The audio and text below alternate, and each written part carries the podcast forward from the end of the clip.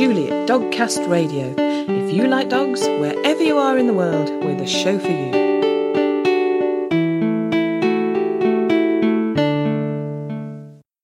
Hello, and welcome to episode 224 of Dogcast Radio. At our website, dogcastradio.com, you'll find this and all our other podcasts along with lots more. Remembrance Day is coming up next month, and in this episode, you can hear all about the War Dog program. When the United States entered World War II, they had the idea that dogs could help with the war effort but there was one fundamental problem with that is the united states military had absolutely no dogs whatsoever they asked the american people to donate their pets to the war effort Jason Fleming will be telling us why he supports the Mayhew. What I love about the Mayhew is the fact that obviously they do do a lot, you know, for the animal welfare, but it's also it's that thing about if you think that there's an owner who's struggling to cope, and you know, it, especially during lockdown. Before all that, we hear from Annie Wilson, whose Bernese mountain dog Button is affected by elbow dysplasia.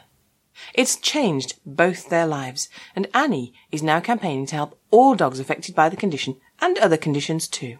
Dog ownership is a privilege, not a right, and surely we should do all we can to make our dogs' lives as happy and healthy as possible. I'm talking today to Annie Wilson. Hi, Annie. Hi. Hi. Good to talk to you. Good to talk to you too. So we're going to talk about a really important campaign you've started, the Paws Against Elbow Dysplasia campaign, which is, you know, a force for good. But first of all, we're going to start off with talking about your dog, Button. So tell me about Button. So Button is a Bernese mountain dog, is really quite a big dog. Yes. Beautiful, fluffy and beautiful. She developed a limp about when she was about seven year, seven months old, and uh, I got it checked out, and it uh, came back as elbow dysplasia, Yeah. which is a really it's a horrible disease. It's hereditary, which means it gets passed down from the through the generations. Um, yeah. And it, it causes a lot of pain in their elbows. Yeah. So she was really hurting a lot. And uh, so she went and had some x rays and then an MRI. Um, and she saw a, a proper um, orthopedic vet and he did the MRI. He Then did an arthroscopy to have a look inside the elbows. And she had a, a big operation because what had happened was that the um, bones in the lower half of her leg didn't grow at the same rate. So um, one was longer than the other. So every time she walked, there was pressure on the wrong bone. So they had to cut that bone, reduce it, and, and, and fix it, Yeah. which is horrible. So basically, at the age of nine months, she had her, her arm broken, which is horrible, and then and a plate put in. So um, not only that, she had to be really restricted. So she went through a lot of pain having that, which was horrendous for her she had to stay in the she stayed in the vets for about five nights, I think. Oh, so they. Yeah. it was quite a long time, and I was so petrified of her coming home because I was so. It sounded such a horrible big operation. I was so scared that she, you know, she'd undo what they'd done. Yes. Make her like a little. I made a little healing pen for her, which was really sweet, and it had got like her stuffed toys in there, and it had got I put healing crystals around it and everything and stuff. And, and anyway, we got her home. She hated it. she didn't want to be shut in there. Oh. So, so um, we uh, kind of changed that and kind of made a little contained area with the with the chairs and the settee in the lounge, so that she couldn't get anywhere, but we were in there with her. Yes. Um, so, so she had to be restricted for months and months and months. And this is like a nine month old puppy Yes. that doesn't know that it's got to be restricted. Oh. So, so um, we put baby gates all around the house. We've got no stairs, so we haven't got to worry about that. So she couldn't go. We had to stop her whizzing everywhere, so she couldn't. Yeah. So we have baby gates everywhere. So if I went somewhere, I let her move with me, and then she stayed in the kitchen, sort of thing, that kind of thing. And, and we did that probably. We've still got two of the baby gates up because we still can't really let her whiz around too much.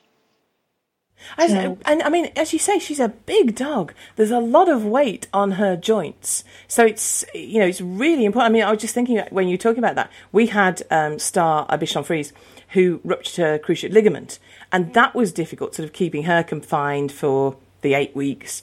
And but then again, when if we did need to move her, we could pick her up and move her. It's a it's a very different thing with uh, such a big dog, isn't it? Yeah, yeah, it- it really is. So we had to.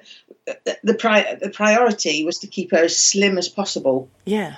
And that is always true in big dogs anyway for their joints that, that, that we sh- they should all be the the overweight part is, is really bad on their joints. Yes. Um, it's really important to keep them slim. So that's the priority with her. But she we she, she could hop you know, she hobbled around um, it was uh, yeah, it was over the winter, and we put um, one of those dry bags over her because she had a um, a plaster on her leg, so we put a dry bag over it so that she could. And she tentatively, used, probably a couple of weeks in, if was it that long, she started putting her weight on it. They're so dogs, they're incredible. Yes. You can see them, and they're amazing. So yeah, so she kind of just hobbled around, but she was on the lead for months and months and months. She wasn't allowed off the lead because she couldn't go running around or anything. So if you imagine this ball of energy, a nine month old, eight month, ten month old puppy that just was just allowed like two or three minutes in the garden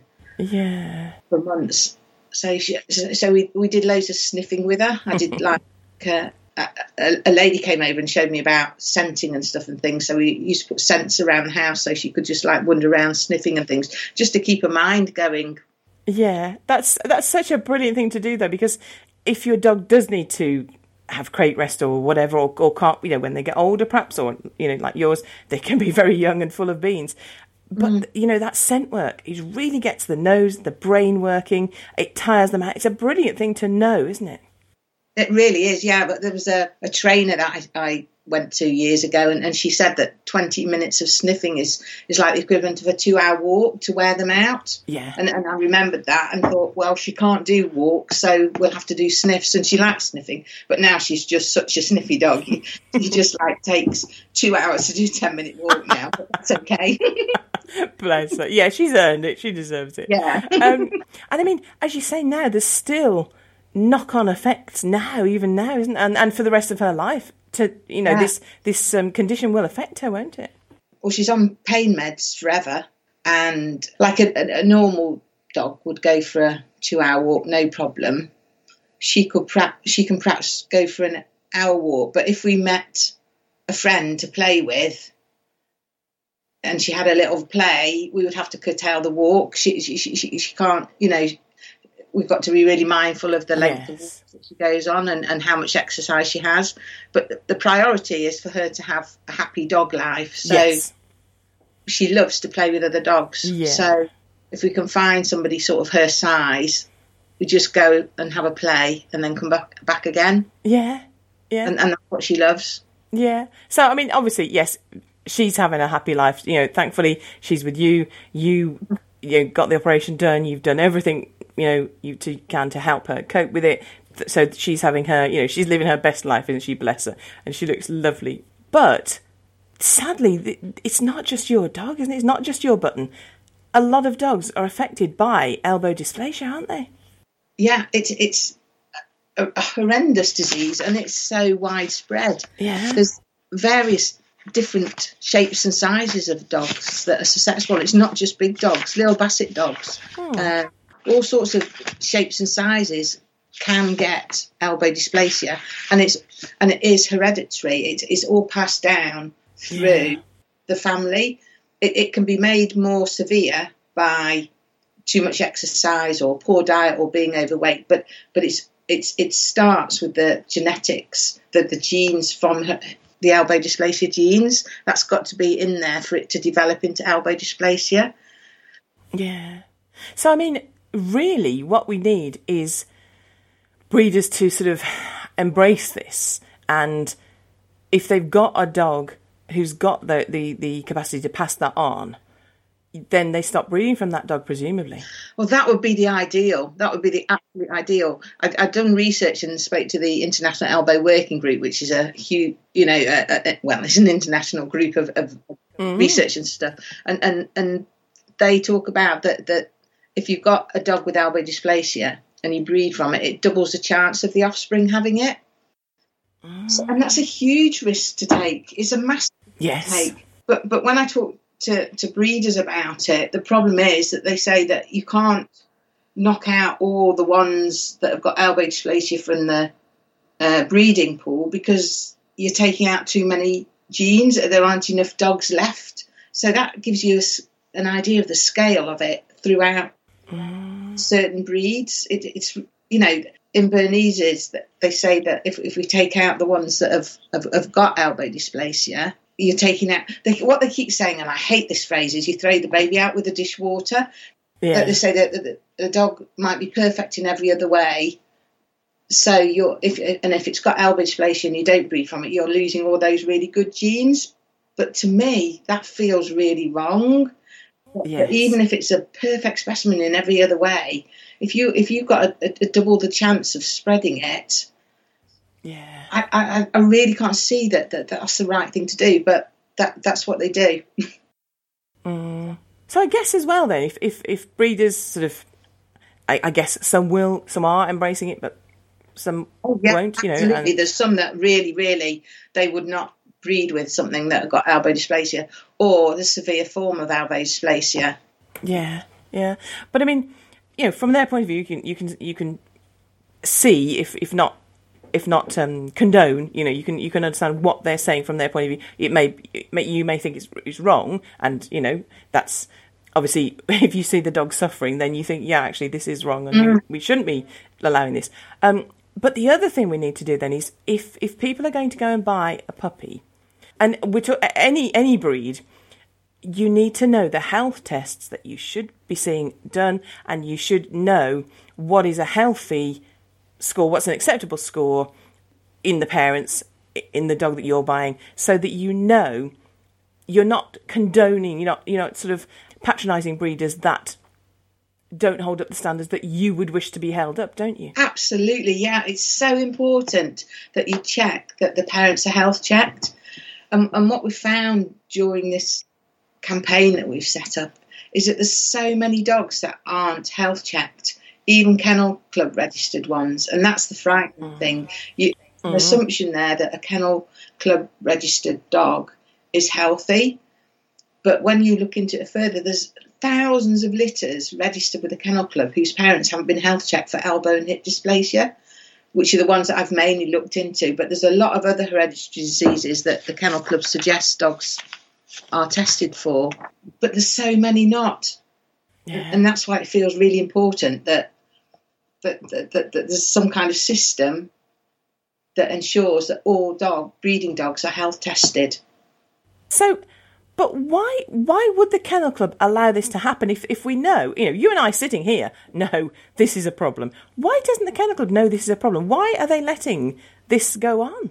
Well, I asked them, I, I, I wrote to them, and, and they and they said that if they enforced health testing, then uh, people or breeders or whatever would go elsewhere. They wouldn't register with a kennel club, and and and, and they said, "Oh, that," and then we can't influence them, which seemed a bit weird.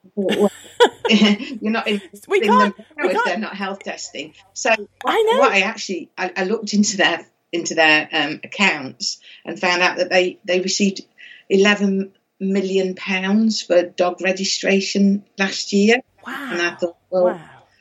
Is that anything to do with it? Mm. I'm not saying it is, but is it?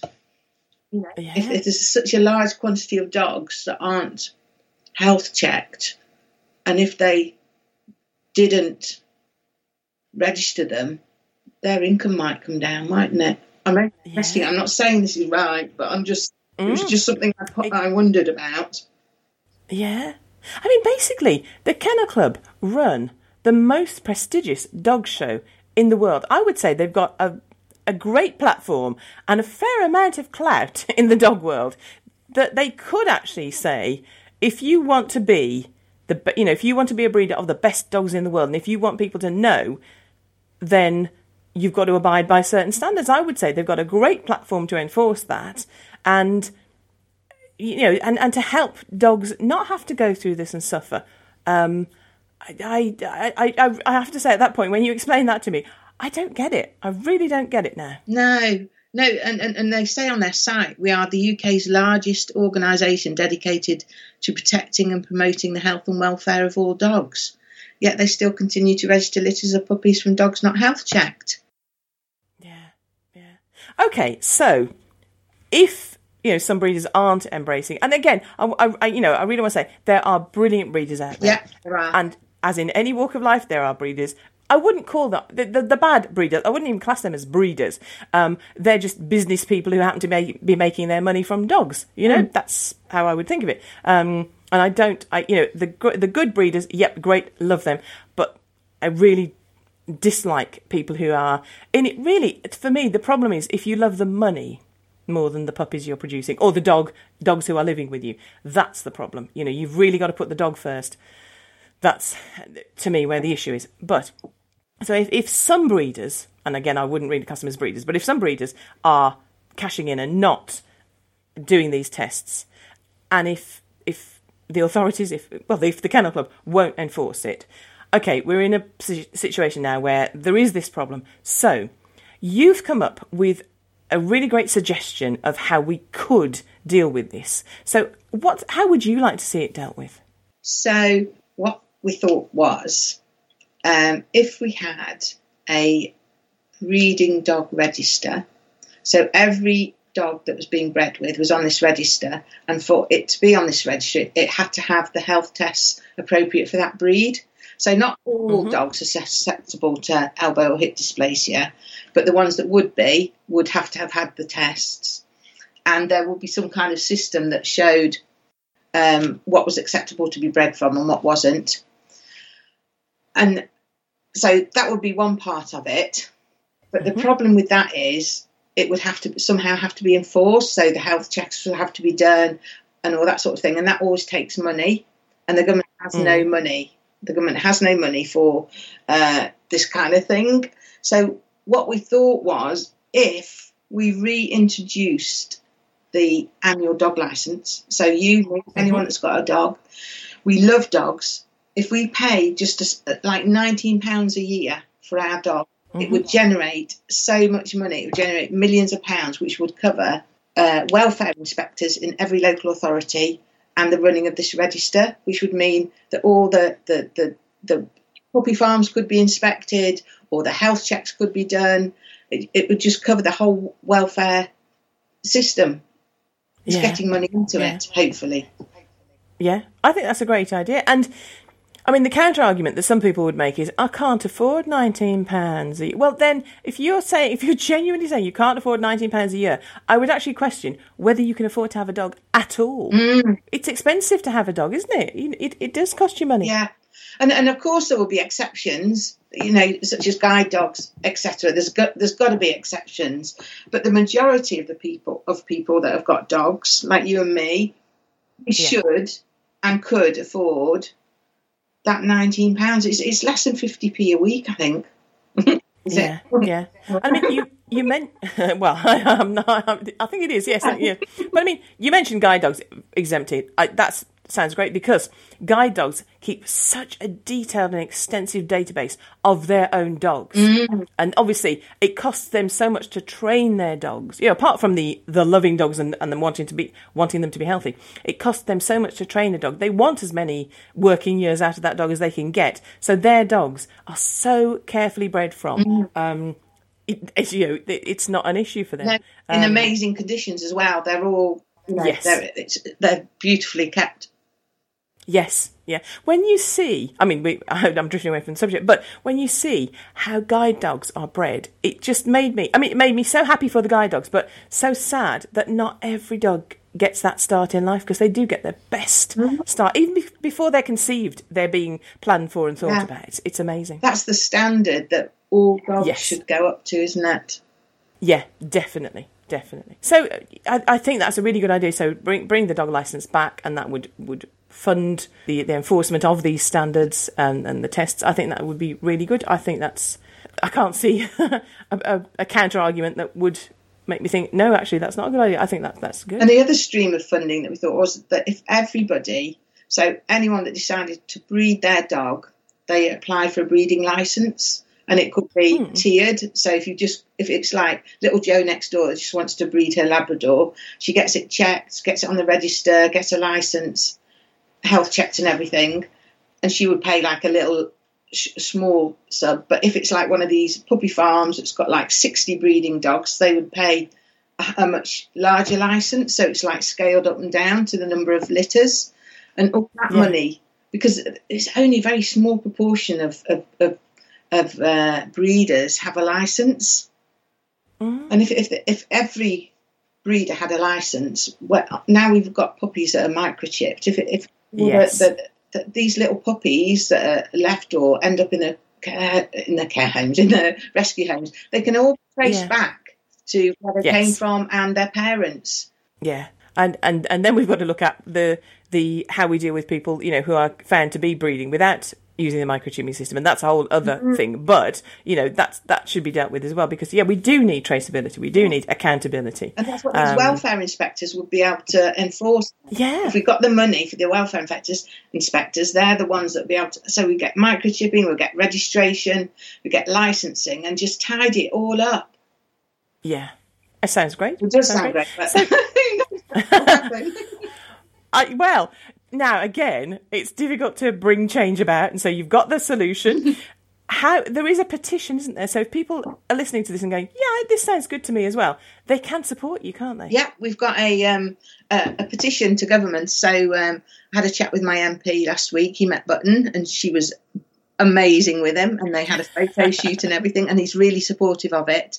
Um, Great. so we've got a petition to government.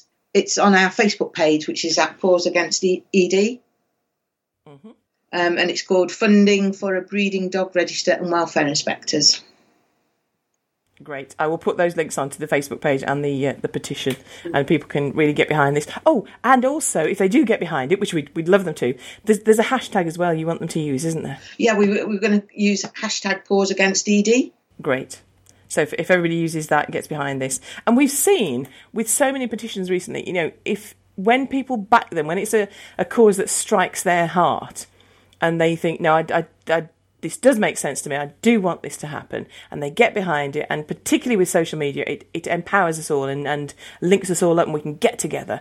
And changes can happen. If you think it doesn't make a difference, you're wrong. It does. And signing that petition, making a stand, sharing the petition, it does help, doesn't it? It really does. It, it, there's quite a few little little laws or regulations that have been put in place that are really helping dogs, and and this is just another thing that can kind of help them more. And yeah, it is people power. is Yes. on behalf of the dogs Yeah. because the dogs can't do it for themselves. That's what breaks Yeah. my heart with Button is that this is humans that have done this. Humans, we've done this. We've got we've we're breeding these dogs that have got these such severe illnesses. They're passing on to other dogs, you know, on onto their offspring. yes. It shouldn't be happening, but we're doing it as humans. So we as humans need to stop and and and, and like stop it. We've got to.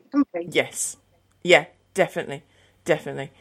And as you say, they, the dogs can't sort of say, Excuse me, I'd like to be healthier. Can you help me? Can you do something? So we've got to do it for them. Absolutely. Absolutely agree.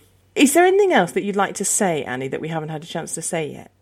only that I really appreciate that you're taking the time to talk to me and, and help me spread the word really and and, and and I'd be so appreciative if people can can sign the the press release. I know it's not perfect what I suggest, but even if we get it talked about and, and get it out Yes. there, it's going to get people thinking. And, and the more people that do ask about these health tests, the more that people are going to have to do them if they're going to breed their dogs.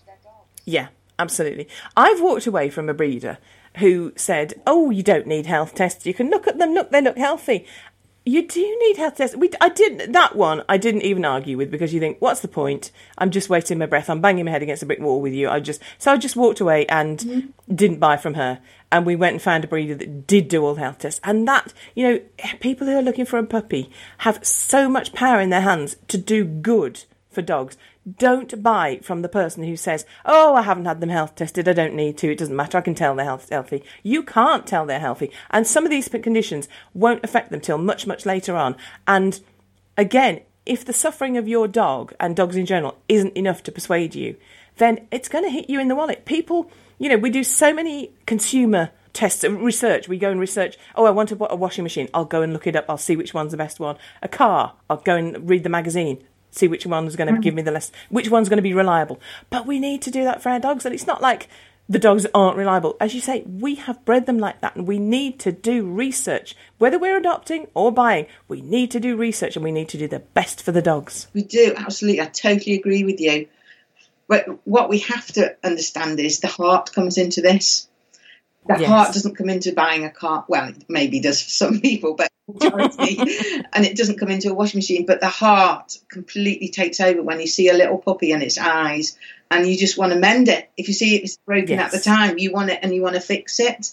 That's that's the problem with trying to be it, we've got to educate everybody. Everybody's got to learn about it, but it can't just be purely that. That, that it's got to be stopped at source, hasn't it? it because, Yes, the heart takes over. Yeah. Oh, yes. It's very difficult to sort of. I mean, it's been drummed and drummed and drummed into me that you know you you don't. I mean, I was.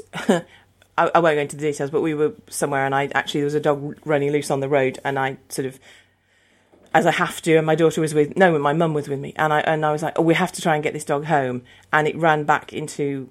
I'm not even going to say where it ran back into, but it was a, it was a place that I followed it into just to make sure it was okay, and there were lots and lots of very very similar dogs running around, and it wasn't till I drove away and I thought oh my goodness, that was a puppy farm, wasn't it? And they, it, it mm. the, to be fair, the dogs running loose and around looked in nice condition, but they were all very, very similar. And you know, twenty or thirty dogs all looked very similar, and they struck me because they looked very like our dog, like Mischief.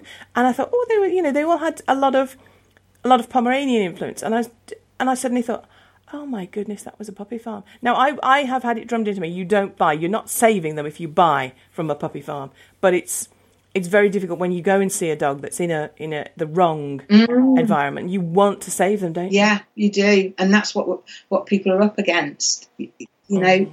it, so that's that's why it's so important. We've got to kind of try and tidy it up at source rather than expect the, the general public to not go with their hearts. Yeah, definitely. Well, listen, Annie, that my I, my hat is off to you because I really admire people who see a problem and think. I'm going to do something about it because it would have been very easy to sit at home and you know have a cry about button and and think oh this is dreadful, but you've actually done something, you've addressed it, and that's I really really admire that. That's to me I say this a lot, but that's how the world turns. If we all fight the the battles that are given to us and that inspire us. That's how we how the world changes, and you can make a difference. Just one person, because you talk to other people that are like minded, and you come together. But it starts with that one person. So well done, Oh, Annie. thank you, thank you. But it's Button that inspires me, and it's it is the fact that every morning I have to give her painkillers, and she sits there waiting for them that drives me on because it's just not right. It's not right, is it? I think all of that is quite shocking. If you'd like to support Button and dogs like her who are affected by the decisions we humans make, which dogs bear the consequences of, please do visit the Paws Against ED Facebook page where you'll find the information you need. And those links are also in the show notes for this episode at dogcastradio.com. Newfoundlands make great lifeguards, and you can hear about their ability, agility, and sheer power in the water in episode 110 of Dogcast Radio. You're listening to Dogcast Radio on www.dogcastradio.com. Trevor Jones is the director and CEO of the Nebraska State Historical Society, and Nebraska is where the War Dog program was based. So, first of all, I asked Trevor to tell me what the War Dog program was. when the United States entered World War II, they had the idea that dogs could help with the war effort and they could save um, soldiers and let, let them do other things but there was one fundamental problem with that is the united states military had absolutely no dogs whatsoever we had no war no dog training program no military dogs no history of military dogs other countries um, such as england had but never the United States. So, what they did, their response to this was they asked the American people to donate their pets to the war effort. And they said, if you've got a dog and it you know weighs more than 50 pounds and is of a certain height, um, please donate that dog to the military, and we will train it, and uh, it can serve it's your country. And so that was the Dogs for Defense program. And people did this by the thousands and they shipped their dogs in crates, usually by railroad. And they, sh- and one of the, the primary dog training centers was in Western Nebraska at a place called Fort Robinson. And they trained tens of thousands of dogs there. And then they served in every theater of the war. They served in Europe, they served in the Pacific, they served domestically, and that was was how they did it. And it's never been done before or since. That was the the one time that they they did this and the truly truly crazy thing about it is at the end of the war if your dog survived the war that they would brought the dogs back to western nebraska to fort robinson and they detrained them to become pets again and so they put them through this this weeks long training course and they trained them to be pets and then at government expense they shipped them back to you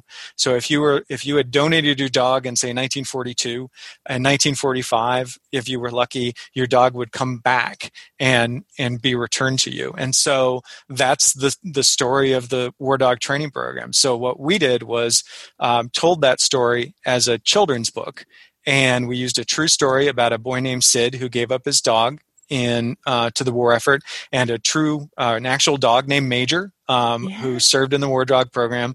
And then we told that as a children's book from Major's perspective. So it's the dog telling the story, what his experience is like, instead of a, a historian like me telling the story about what it was like to to do the War Dog program. So it's it's a great um, story. It's one that most people have never heard of. But and the reason I really wanted to do it as a, a children's book is because we talk about things, about stories about sacrifice, what it means to give up for something larger than yourself, about what it means to love your country. Um, but those are pretty abstract concepts, and I think they're really tough for adults a lot of times to figure out, but they're really difficult for kids. But if you frame that as, would you give up your pet to help your country, that makes it very, very concrete and meaningful for people. Yes, yeah, because I mean, I had heard about it before, but and I always think, gosh, I don't know. I don't. I don't. I don't think I would. But I don't. You know, it depends what to say. But no, I don't think I would. I think I'd be sort of in the basement with the dog, going, "No, you're not taking my dog." And that's not a very uh, patriotic response. But um, I guess we're in very different times now. But it, it is a big, big ask, isn't it, to say, you know, give us your dog. I mean, that's that is a, that, they're a family member, and I assume they were. A lot of them were then. Um, that's a big ask, and I'm amazed that so many people did it. They did, but I, I and I do think that we live in different times. I think pets have a different relationship to us now in the main in terms of how yes. we think about animals. But it wasn't easy then. Uh, the records are full for Fort Robinson of people writing letters to the fort inquiring about their dog. How's my dog doing? He really likes this. Is he, are you making sure that he's getting that? And they get so many letters in the early days that actually the the officers at the fort have to tell the clerks to please stop responding to people individually, and they come up with like a, basically a form letter. And so it it does. People did care, and certainly for Sid, um, and he's he's this the person in the story who the actual person and Sid's still living. I interviewed him as part of this project. And when Sid was five, he gave up his dog. And we, we tell the story in the book and there are illustrations that show how that happened. And for Sid, that was sort of the defining moment of his childhood was giving up this dog. And he remembers that over, you know, I think it's 77, 78 years ago. He remembers wow. it like it was yesterday. Mm-hmm. Um, and so it was very traumatic for him. And he actually ended up, when he grew up, he enlisted in the military and he was a career officer officer. I mean, he spent his entire career in the military, and he traces that back to giving up his dog because he felt like if his dog had sacrificed for his country, he needed to do the same. So it, wow. it wasn't, I think it would be different today, but it wasn't easy then. And I think that's one of the reasons that the, the U.S. military worked so hard to get these animals back to people at the end of the war. They did not think of the dogs as like a tank or a or a plane, something that would be discarded once you were done with it. They recognized that the American people had given up their pets and that it mattered, and so they they worked really hard. And and the the letters in the file show, you know, because people moved around during the war for wartime jobs, all kinds of reasons, and they spent a lot of time trying to track people down to get these pets back to them. Yeah, yeah, that's amazing. And as you say, it was different times. So that's lovely to know that they did appreciate that bond and work so hard because we hear, you know, various stories about working dogs now. And in the main, working dogs are very well cared for, but we still hear the occasional story, don't we? Um, so it's lovely that even then they valued them. And I think maybe if they were working with them, you have a different appreciation, don't you? Because it's it's sort of your partner. It's not just your your dog. If if you can just you know, do you know I mean? You're, it's a different appreciation. It's your life can, can can depend on your dog, can't it? In those situations.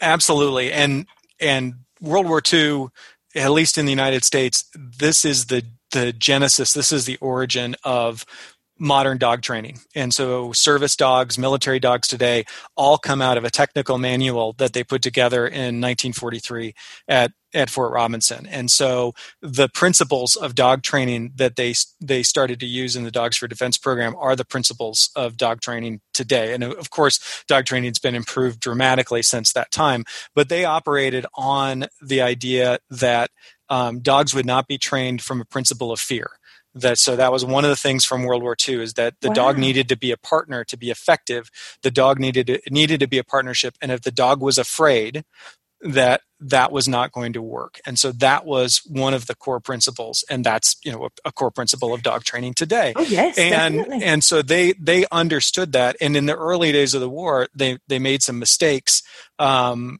where there was a you know there was a guy who wanted to start a dog training program and he wanted to break the dog and then rebuild the dog. And it was mm-hmm. a disaster and it didn't happen in Nebraska happened um, on the East Coast.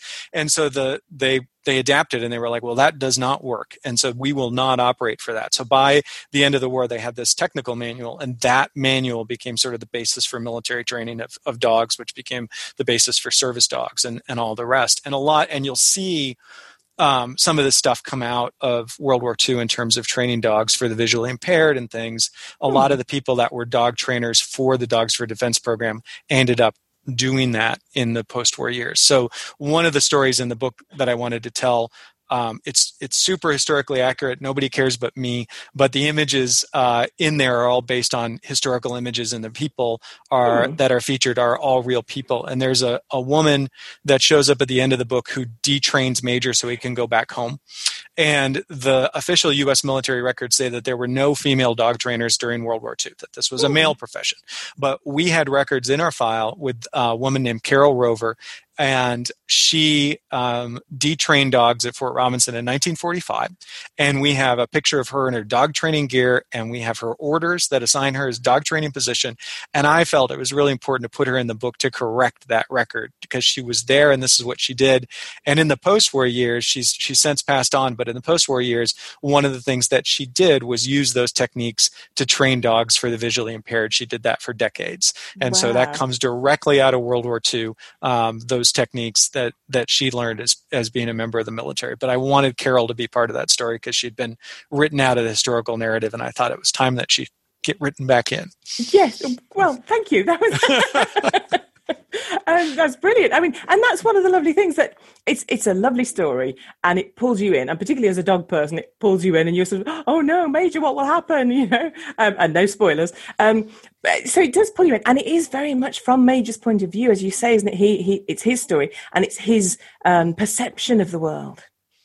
We did a lot of research about how dogs behave and how dogs think and how dogs see the world. And so in the book, Ming Hai did the illustrations, wonderful illustrations in the book. And so she did a great job of showing Major's um, smelly world because dogs, if you if you have a dog, if you've ever had a dog, you know that that smell is the dog's most important sense. The way that we think about, you know, that we rely on sight. A dog is relying on its nose, and and you know part of the reason that your dog wants to sniff the same spot every time you go for a walk is that's really how they tell time. Is they're really the the the strength of a smell lets them know how much time has elapsed, and so we really wanted to show that in the story. We, uh, a lot of the illustrations are from a dog's point of view. You're seeing a lot of feet like dogs do, uh, so we wanted that, and other things like Major gets uh, sent to Europe, so he has to take a boat, and dogs get seasick, and so we wanted to show all the dogs being absolutely objectly miserable and seasick uh, on the on the trip. And so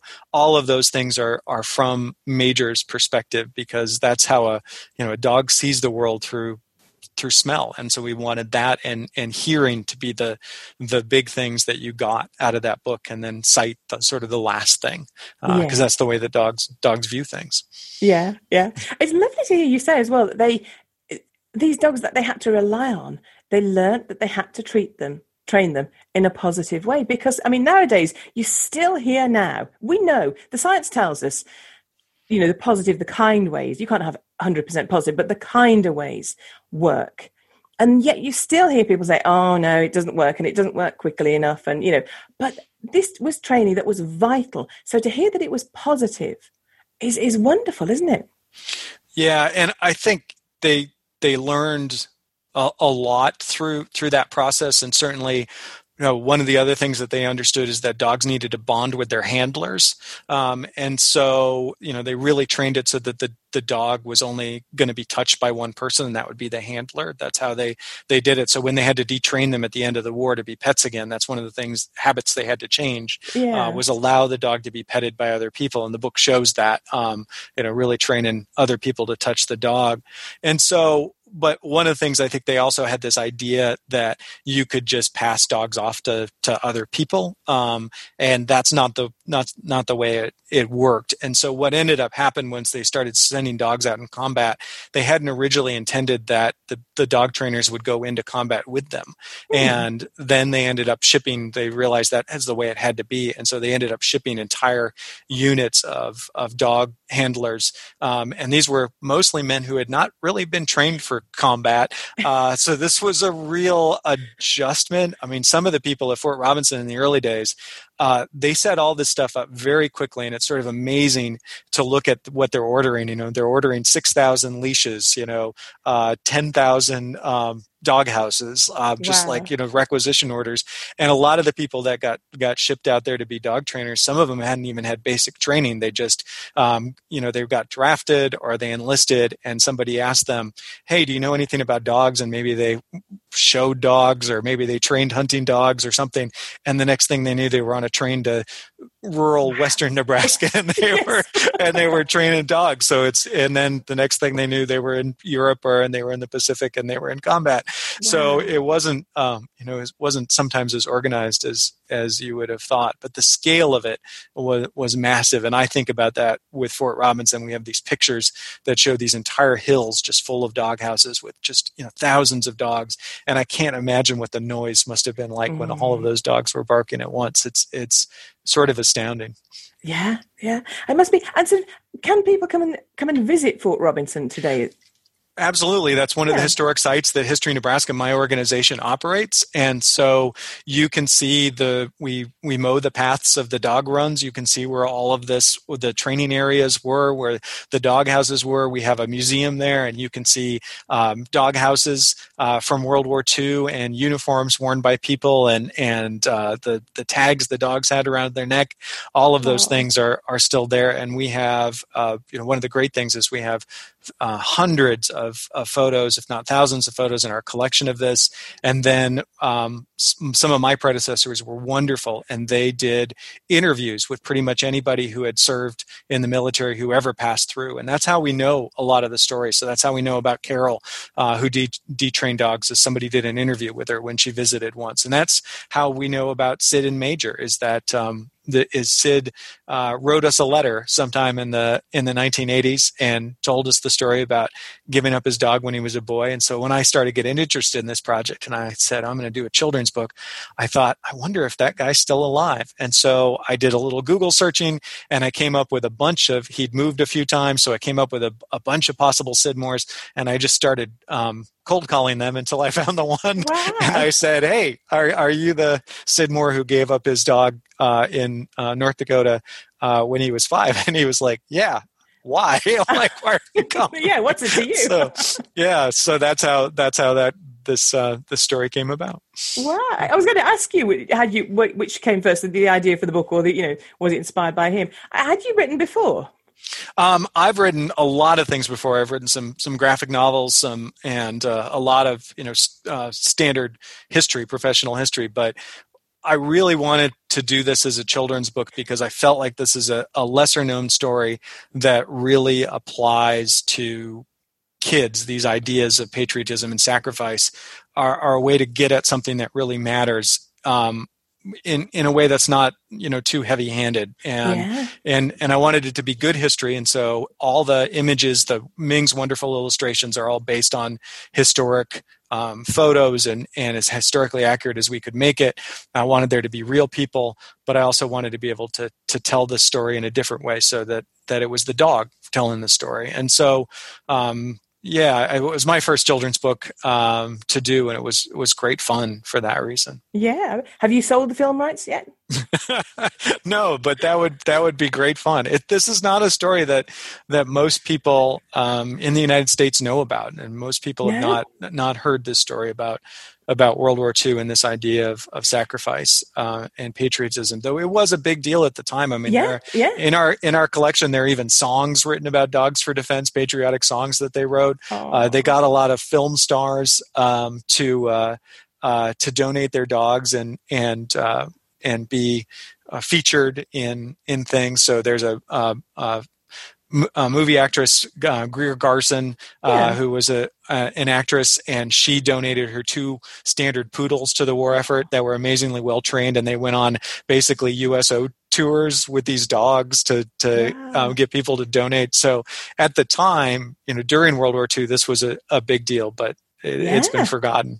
Yes, yeah. I mean, that was a serious question. I wasn't being flippant. You know, have you sold the film rights? Because sitting here listening, I saying, yes, yes, this would make a jolly good film. This would be amazing. And I tell you what, everybody would be crying as they came out, which is, you know, for for one reason or another. We have no spoilers, but you know, it would, bugs touch hearts, don't they? So it's, you know, it would be. I think that would be. Yeah, you should start start phoning Paramount. You know, could you, would you like to read my book? Absolutely. Definitely. Do you have dogs? I don't have a dog right now, but I grew up with with dogs, um, a whole series of dogs, so I know dogs well. Um, and and so yeah, absolutely. This this story uh, hits close to home uh, yeah. for for that reason. Um, you know, I I had a lot of huskies growing up, and yeah. and uh, uh, those are willful dogs, uh, so I can't imagine. and and they did have a uh, uh, at at Fort Robinson they they had a sled dog training program as well, and so there were oh. sled dogs, um, and they they trained sled dogs, and that was a separate encampment just for sled dogs. And actually, um, they ended up using them for mostly search and rescue in the United States. But during the Battle of the Bulge in the winter of 1944, the United States was was really in in trouble uh, for a mm-hmm. while there, and fighting in winter conditions. And they actually got all of these sled dogs ready, and their plan was that they were going to airdrop them uh, into Germany and to fight in the Battle of the Bulge and wow. um, and bring in supplies. And uh, by the time they they had them actually ready to launch. Uh, the tides of war had changed, and and they no longer needed them, but they they were ready to go. So they had some crazy schemes in the in the early days of World War II about what dogs could do and what dogs could not do, and some of that's been sort of borne out in in what dogs can do today that they couldn't do then. Um, one of the things that they wanted dogs to do was detect landmines, hmm. and so they they tried to by smell, and they were going to detect landmines, and they did it under test conditions in the United States, and it worked quite well. But then when they brought the dogs to Italy to detect landmines, they discovered that um, you know landmines are really close to the front and they're not just landmines in a field they're all mm-hmm. kinds of smelly oh. things um, you know uh, dead horses uh, yeah. dead people um, shell fragments and the dogs just could not do well uh, with sorting that out but if you think about what dogs can do today in terms of um, smelling out diseases or yes. chemical compounds or all kinds of things i mean they were you know they were on the right track they just didn't quite have it nailed. Um, yeah. But their faith in dogs was was amazing, um, and so they designed dog gas masks during World War II. They had dog parachutes, and they actually uh, paratrooped them in uh, during uh, not. I've never been able to confirm this for American dogs, but uh, English dogs um, parachuted in during D-Day. Uh, the British brought in dogs and parachuted them out, and they served on the first days of, of D-Day and the invasion of France. So, wow. um, so th- they they had boundless faith in these animals, and that faith was, for the most part, very much rewarded. Mm-hmm. Excellent, excellent. And um, what kind of you, have talked a bit about the, the, sort of the jobs that they, but what can you tell us a bit more about the jobs that these dogs actually did? So they train them for different things. So one of the core things they had for dogs that stayed in the United States was um, guard dogs, and so they were in the early days. They were very concerned about sabotage of military installations um, and of Japanese invasion, and that by the end of the war, that was no longer a concern. But that was that was early, so they had a lot of guard dogs that would patrol, um, you know, munitions factories, places like that, and they would train them for that. They also had the mine detecting dogs that I mentioned. They trained dogs to carry bandages uh, for field Mm-hmm. hospitals and first aid stations. They were supposed to be um, casualty dogs. They were supposed to go um, to people. Uh, they they trained messenger dogs so that dogs could carry messages from one part of the uh, battlefield to another, and that was a fairly effective um, thing, especially early in the war. Um, but where dogs really showed their greatest value during World War II was as, as what they called a scout dog. So if you were sending out a patrol, the dog would go out on that patrol and would detect um, ambushes. Um, so the dog sense of smell is wonderful, and so the dog would basically point um, if it detected um, an ambush or something suspicious up ahead. And this was effective. It was effective in in Europe, but where it was most effective for the United States was in the Pacific in jungle conditions, where it was very easy to ambush soldiers. And there are um, lots of, of accounts of dogs saving hundreds of lives by detecting ambushes um, so that they knew that somebody was up ahead and so that they would stop or they would you know send out scouts or they would call in artillery um, and they would would save lives that way. And so they were in huge demand and actually the they really didn't have enough dogs to meet the demand uh, especially in the pacific for for that function. So um, they they did that. They were also they had sled dogs that only served in the united states but they um, they did uh, search and rescue missions especially in in mountainous areas of the united states. If a plane crashed they went to go rescue people. Yeah, excellent. I mean, they, they they helped helped us so much, didn't they? In the war, was just it was amazing. I know there's, there's amazing stories. Once you start looking into it, it just it's it, it's even more.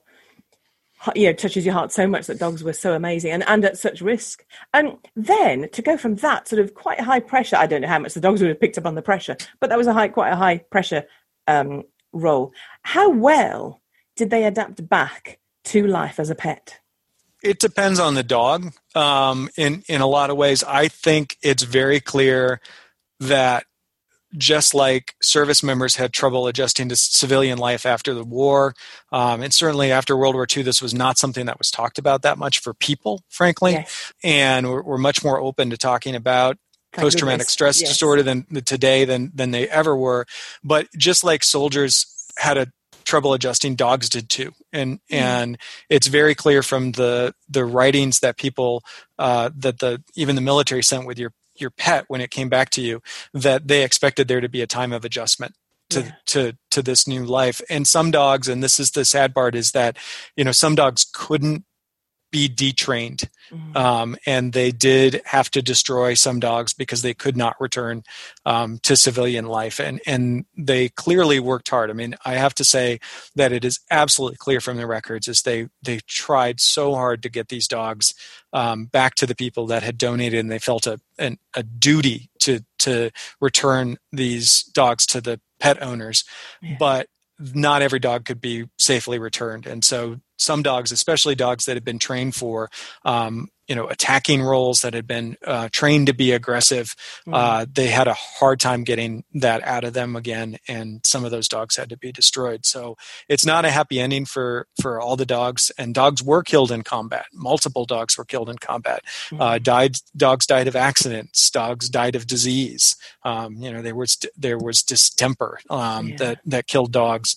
So you have all you know there was there was sacrifice. So Mm. um, you know and, and it's not giving it away because it is a children's book. It's major a soldier dog and it's designed for kids and major comes comes home happily and major did come home happily and he he survived the war and and that's you know but not every dog did. And and um and that that's true that's true as well. But Mm. they did try really hard to get those dogs back to their original owners. Yes, yeah. Well, if ever we discover time travel, we can send some some modern trainers back, modern behaviourists back, and help save them. That's what I. That's my new aim. um, thank you. It's been really, really fascinating. Where can people find out more online about the book or and the um, museum? Sure. If you're um, looking to purchase Major a Soldier Dog, you can go to our website, historynebraska.gov slash books, and you can find it there. You can also find on our website pictures of the original uh, Fort Robinson War Dog Training Camp. We've got we've got images. We've got um, things from from that as well. Um, you could learn how to visit Fort Robinson if you're ever in, Right. in the western part of Nebraska. Uh, but if you uh, also the the book is available on Amazon. It's available from uh, Barnes and Noble um, booksellers in the United States. Carry it as well and so you can find it there or you can find it on our website but the the um, the war dog training program we've also got loads of pho- photos of so you want to know what it actually looked like um, to see thousands of dog houses um, you know we've got pictures of that Next month, as we honour the memory of those who gave their lives in war, let's also honour the animals who played such vital roles in keeping them as safe as possible. And let's also think of those poor owners concerned for their beloved dogs so far away in such danger. Thanks to Trevor for sharing his expertise with me. We have all the links on the Dogcast Radio website for you to find out more about the War Dog Project and to buy Major a Soldier Dog. MRI scans have given insights into dogs' emotional and mental processes. You can hear our fascinating interview with Dr. Gregory Berns on this subject in episode 190 of Dogcast Radio. We're all aware that the world is going through extremely unusual and tough times currently. The Mayhew teamed up with Jason Flemyng and Philippa Perry to make a radio advert to help raise £7,500 to help vulnerable people and their pets stay together during the pandemic. Here's Jason. Hi guys, how are you all? Yep, good. Well, as good as we can be in lockdown or, or whatever. Strange, isn't it? Yes, yeah. Oh my goodness, I can't keep up with the rules. I don't know what state we're in at the moment, but I'm staying home. So we've done all this. We did it all summer. Then you said it would all be fine, and now we can all run around with our dogs. But no, no, it's changed again. no. But saying that, run around with our dogs. The important thing is we've got our dogs with us, so we're lucky. I know, mate. And to be really honest, I've got um, a rescue dog from Romania, which came basically this time last year. I've always got rescue dogs. I've always rescued dogs, but she, Indiana, was particularly difficult, and I was like, oh man. and then when lockdown happened, you know, week after week of lockdown, and me being home, and us all being around the dog together.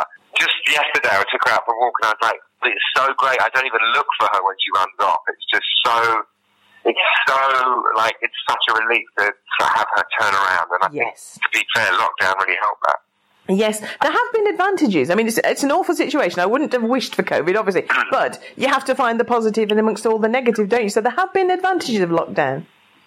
hundred percent. I would hundred percent agree with you. I mean, for me, because I'm a workaholic and I was brought up in, you know, with that kind of work ethic, that one of the one of those guilt things that I was instilled in me when I was young was you've got to go graft, and so I've always done that. And being forced to work and told that everyone else is doing the same was actually incredible for me. It's a brilliant thing for me. Yes.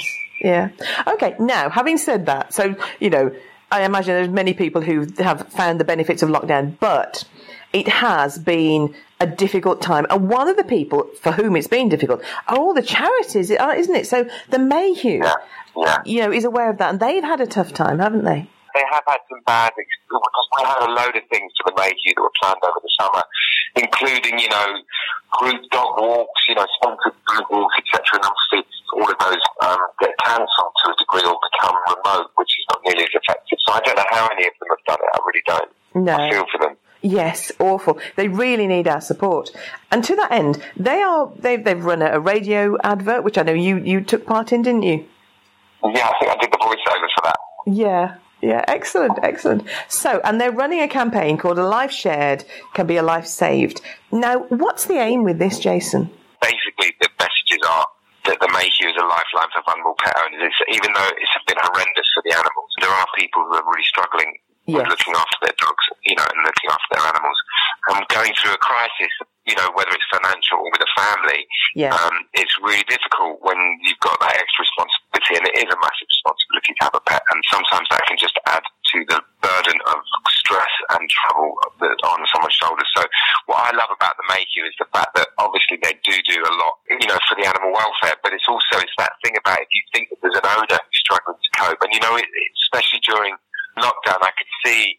I felt really bad. People on the street, you know, older Yeah. um, members of my community who are walking on the, the, the pavements masked with their dog, and you can see there's a level of anxiety, which is which is been overcome by the by the the, the, the, the knowledge that, that, that their pets are desperate need of exercise and, and um, outside stimulus, and it's just a it's a dichotomy, for a lot of people. Yeah, yeah. I mean, thank goodness for our dogs though, because we I, I'm going through lockdown with a dog. I know you've you've got your dog, and and they they do make life bearable, don't they?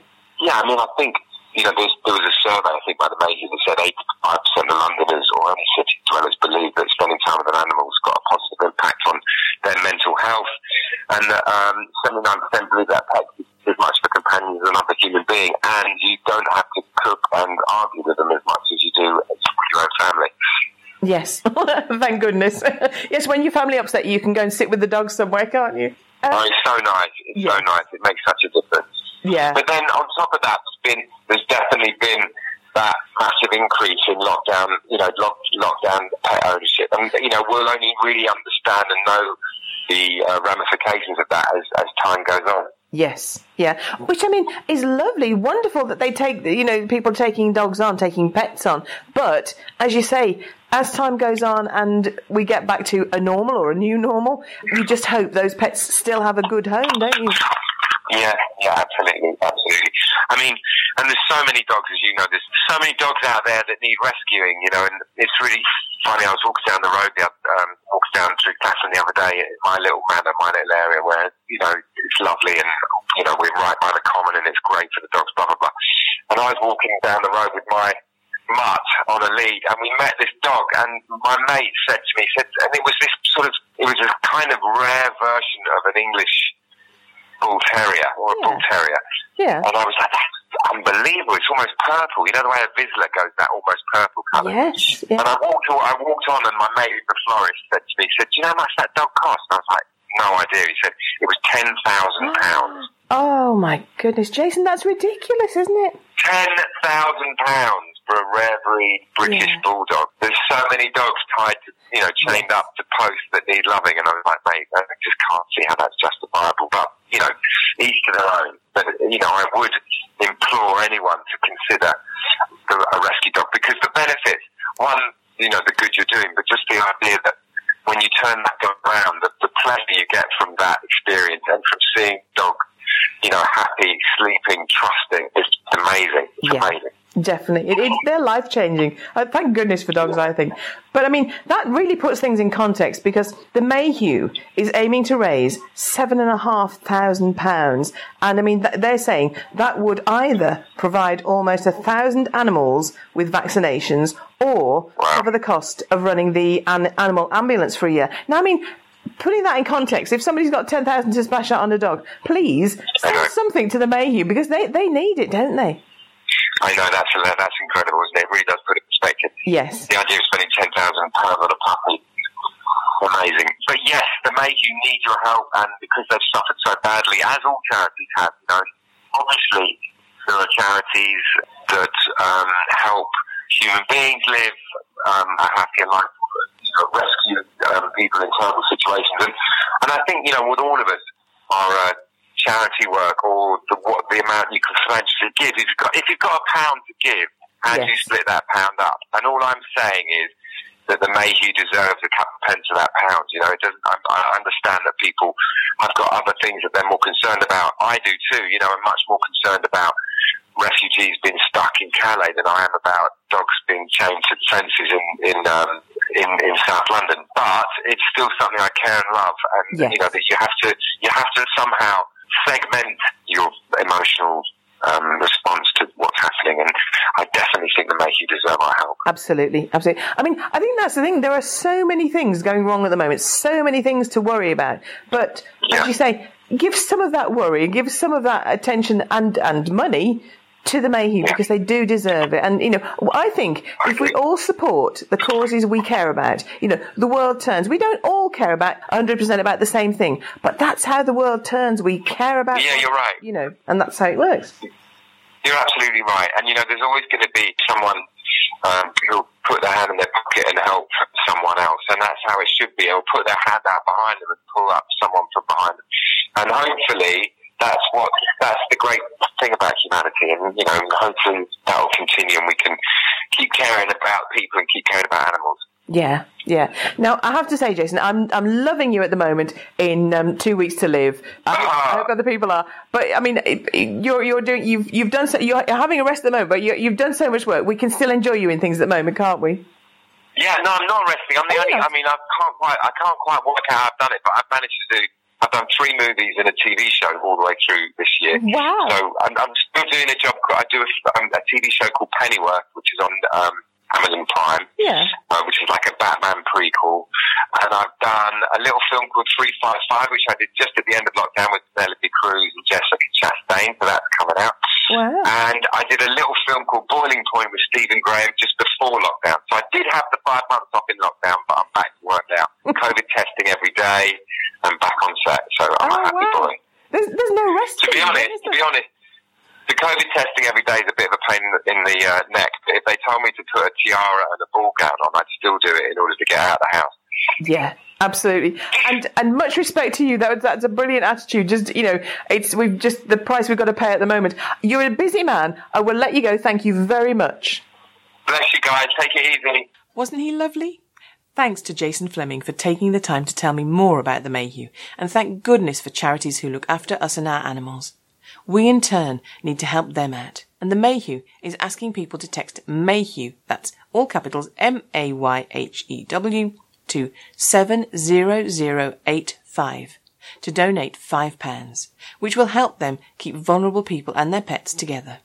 And remember, the £7,500 they're aiming to raise could either provide almost 1,000 animals with essential vaccinations or cover the cost of running their animal ambulance for the rest of the year. The COVID-19 pandemic has brought terrible times to some people, and the fact that so many dogs have been adopted or bought has highlighted how valuable our dogs are to us, especially in times of trouble. If there's a dog in your life that's helping you through this pandemic, making you smile, just keeping you able to function, first of all, I'm really pleased you've got that in your life. But second of all, do tell me about them and I'll share it with everybody else. That's all we've got time for today. But until next time, look after yourselves and your dogs. Thanks for listening to Dogcast Radio, available from www.dogcastradio.com. That's D O G C A S T radio.com. If you'd like to get in touch with us, and wherever you are in the world, we'd love to hear from you. You can do so in a variety of ways. You can contact us on Skype with the ident Dogcast Radio. That's all one word, Dogcast Radio. By email, you can contact me on julie at dogcastradio.com. When contacting us by email, if you have the facilities, please record your questions or comments and send them to us as an audio file. That way we can include them directly in our programme.